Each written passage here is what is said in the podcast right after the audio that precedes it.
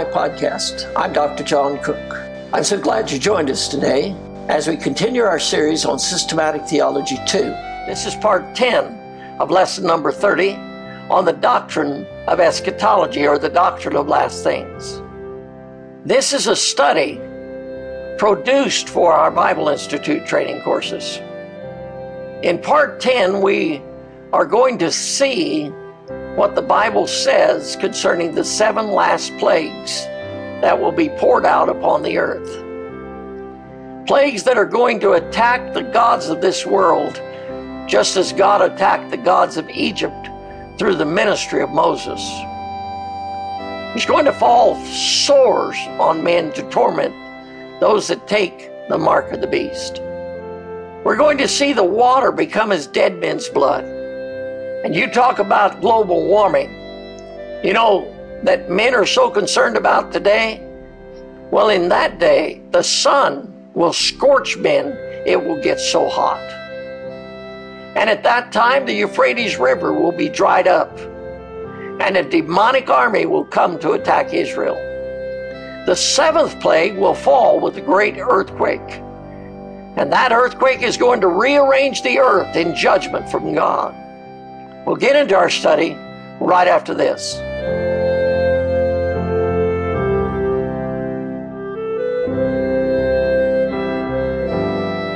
So we move forward now in time to Revelation chapter 16. Here we see the first vial is poured out upon the earth. It says, And I heard a great voice out of the, out of the temple saying to the seven angels, Go your ways and pour out the vials of the wrath of God upon the earth. And the first went and poured out his vial upon the earth. And there fell a noisome and grievous sword. Something noisome is extremely painful and stinks, according to Webster's dictionary. While grievous is something that causes grief and pain to the sufferer. So this is going to be a terrible sore to endure. It says it fell upon the men which had the mark of the beast, and upon them which worshipped his image. Unlike the plague of sores that was brought upon Egypt by Moses, which we read about in Exodus chapter 9, verses 8 through 12. There it affected man and beast. Here, only the men that have received the mark of the beast that worship the beast are affected. Some believe that this is the plague of leprosy because it, leprosy is the only disease in Scripture that can spot the flesh, a house, clothes. Some believe it's the result of their having taken the mark of the beast, an infection. When we come to verse 3 of Revelation chapter 16, we see the pouring out of the second vial, angel, where the scripture says, And the second angel poured out his vial upon the sea. And it became as the blood of a dead man. And every living soul died in the sea. Now we saw before in Revelation chapter 8, verses 8 and 9, in the sounding of the second trumpet, that the third of the sea became blood. The third part of the sea creatures died, and the third part of the ships were destroyed. Now we see every living soul that is in the sea died. God unleashes his wrath against the world's commercial system and that which man worships.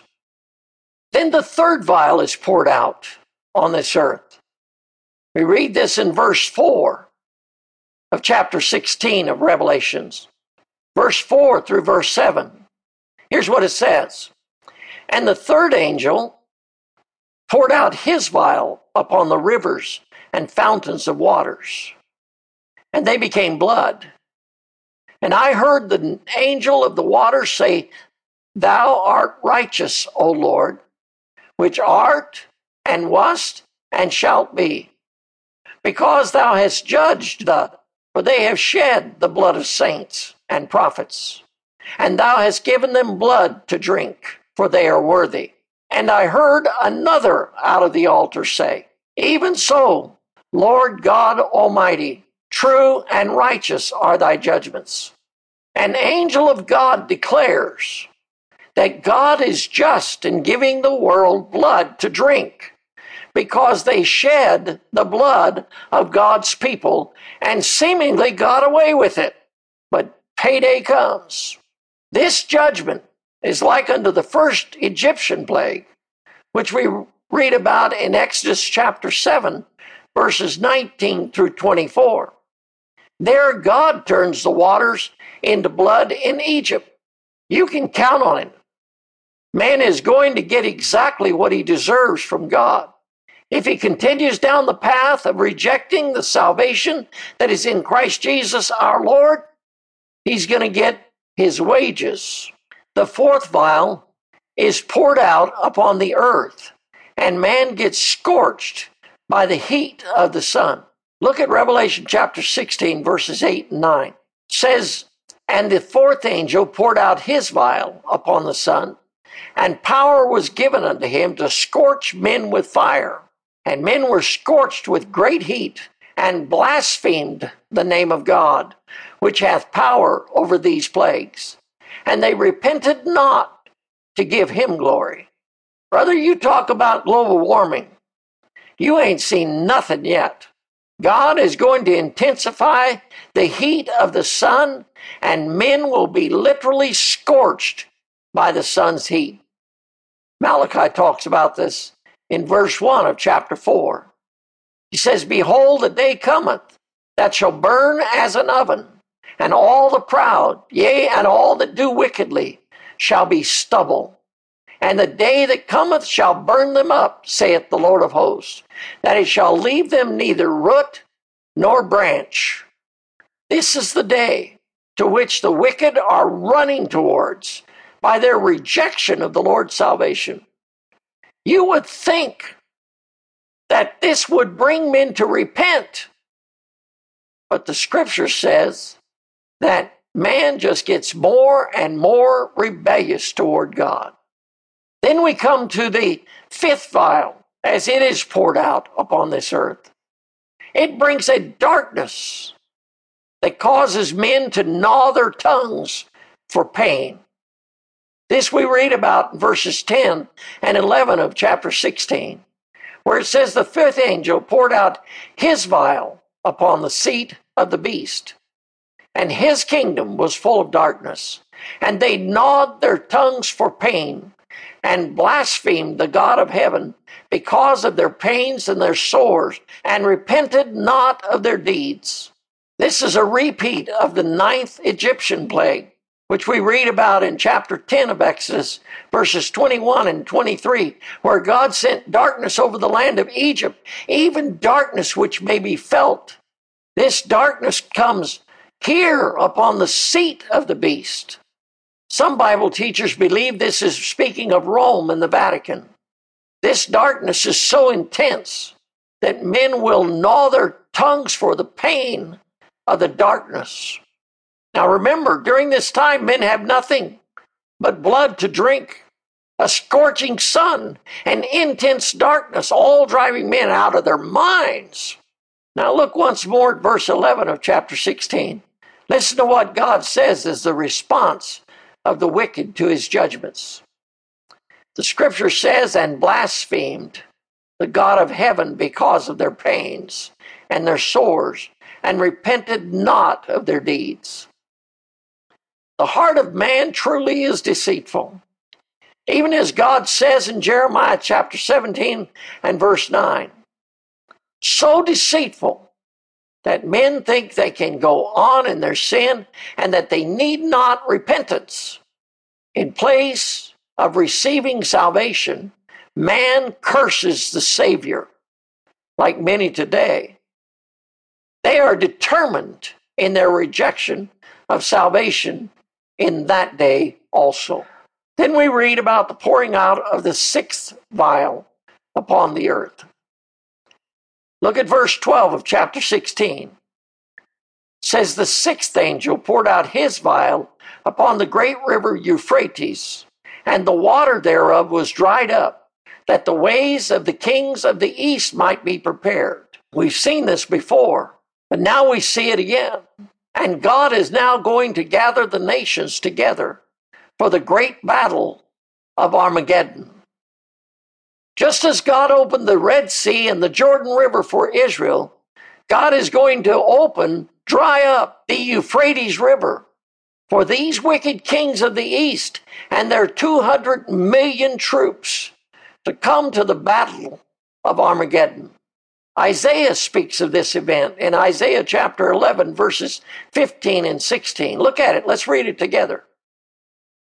It says, The Lord shall utterly destroy the tongue of the Egyptian sea. This is the Red Sea. And with his mighty wind shall he shake his hand over the river Euphrates, and shall smite it in the seven streams and make men go over dry shod. And there shall be an highway for the remnant of his people, which shall be left from Assyria, like as it was in Israel in the day that he came up out of the land of Egypt. God's going to prepare the way for his own people to return to the land, but also these demonic kings will be drawn to the battle by three unclean spirits, and they're going to come across the dried up Euphrates River. Verses 13 and 14 of chapter 16 of Revelation. And I saw three unclean spirits, like frogs, come out of the mouth of the dragon. What a horrible, horrible view. And out of the mouth of the beast, and out of the mouth of the false prophet. For they are the spirits of devils working miracles, which go forth unto the kings of the earth and of the whole world to gather them to the battle of that great day of God Almighty. These are seducing spirits. They're active already today. We've been warned about them in 1 Timothy chapter 4 and verse 1, where it says, The Spirit speaketh expressly. In the latter times, some shall depart from the faith, giving heed to seducing spirits and doctrines of devils. God will allow the wicked to be deceived if he wants to be deceived. And that's exactly what's taking place in the scripture in Revelation. Look again at Revelation chapter 16 and look at verse 15. Behold, I come as a thief. Blessed is he that watcheth and keepeth his garments, lest he walk naked and they see his shame. This is a brief intermission, an inserted warning regarding the Lord's return. Matthew chapter 24, verse 43 and verse 44 and verse 50 speaks of this coming of the Lord. Look at it. Listen to what he says. But know this that if the good man of the house had known in what watch the thief would come, he would have watched and would not have suffered his house to be broken up. Therefore, be ye also ready, for in such an hour as you think not, the Son of Man cometh. The Lord of that servant shall come in a day when he looketh not for him, and in an hour that he is not aware of. In this coming, men will be taken by surprise. This is believed to deal with the post tribulation rapture of the tribulation saints.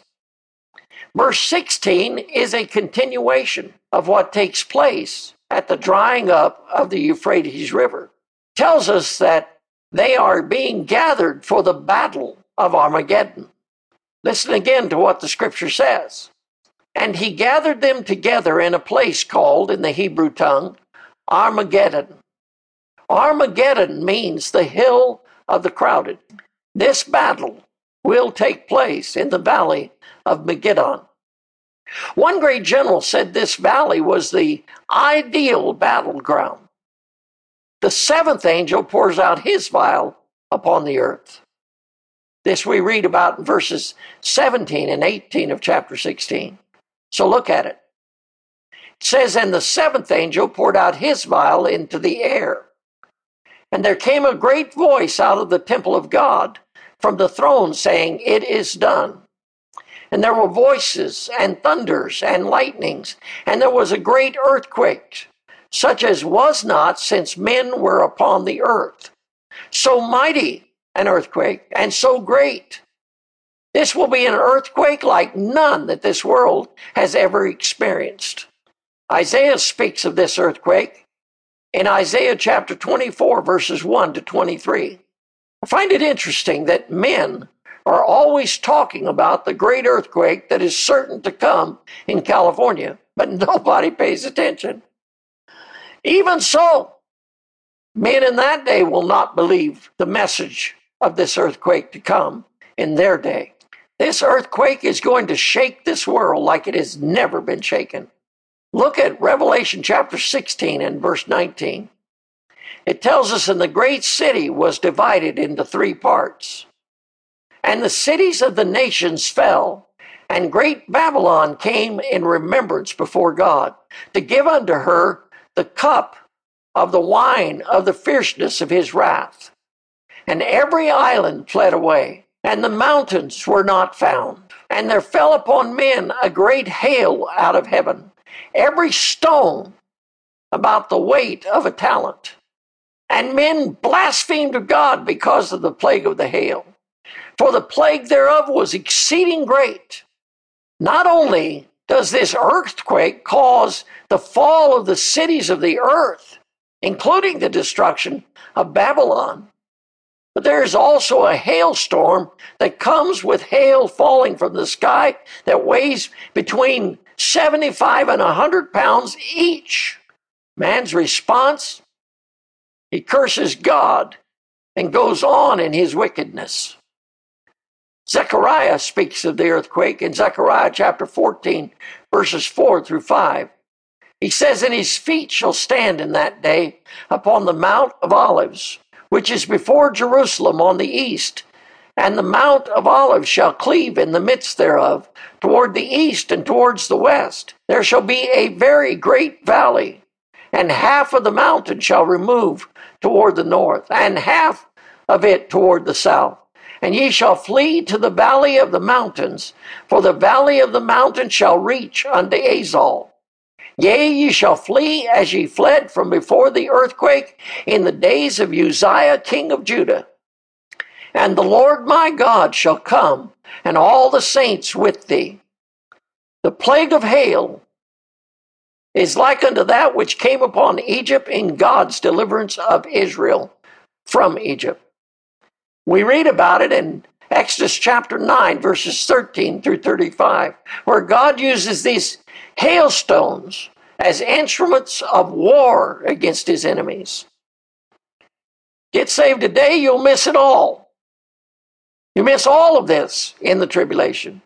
Now, between the pouring out of the vials and the battle of Armageddon, which ends the tribulation in chapter 17 and 18, we see the destruction of Mystery Babylon the Great, a destruction that God has shown to us four different times in the book of Revelation.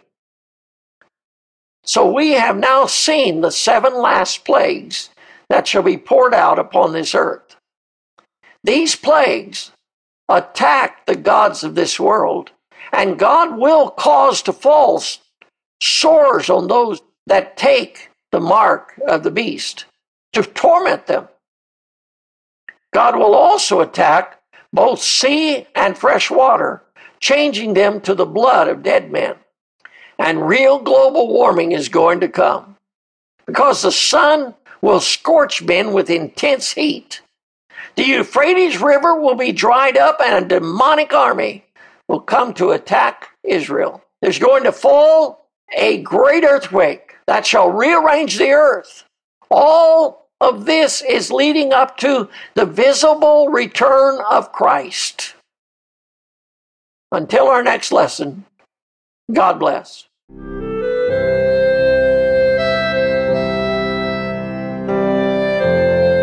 Hey, this is John Cook again. I want to thank you for joining us in this podcast. I encourage you to join us in the next podcast as we continue our series on systematic theology 2 hey, while you're here, why don't you click that subscribe button and follow us, and you'll be notified just as soon as another podcast is released.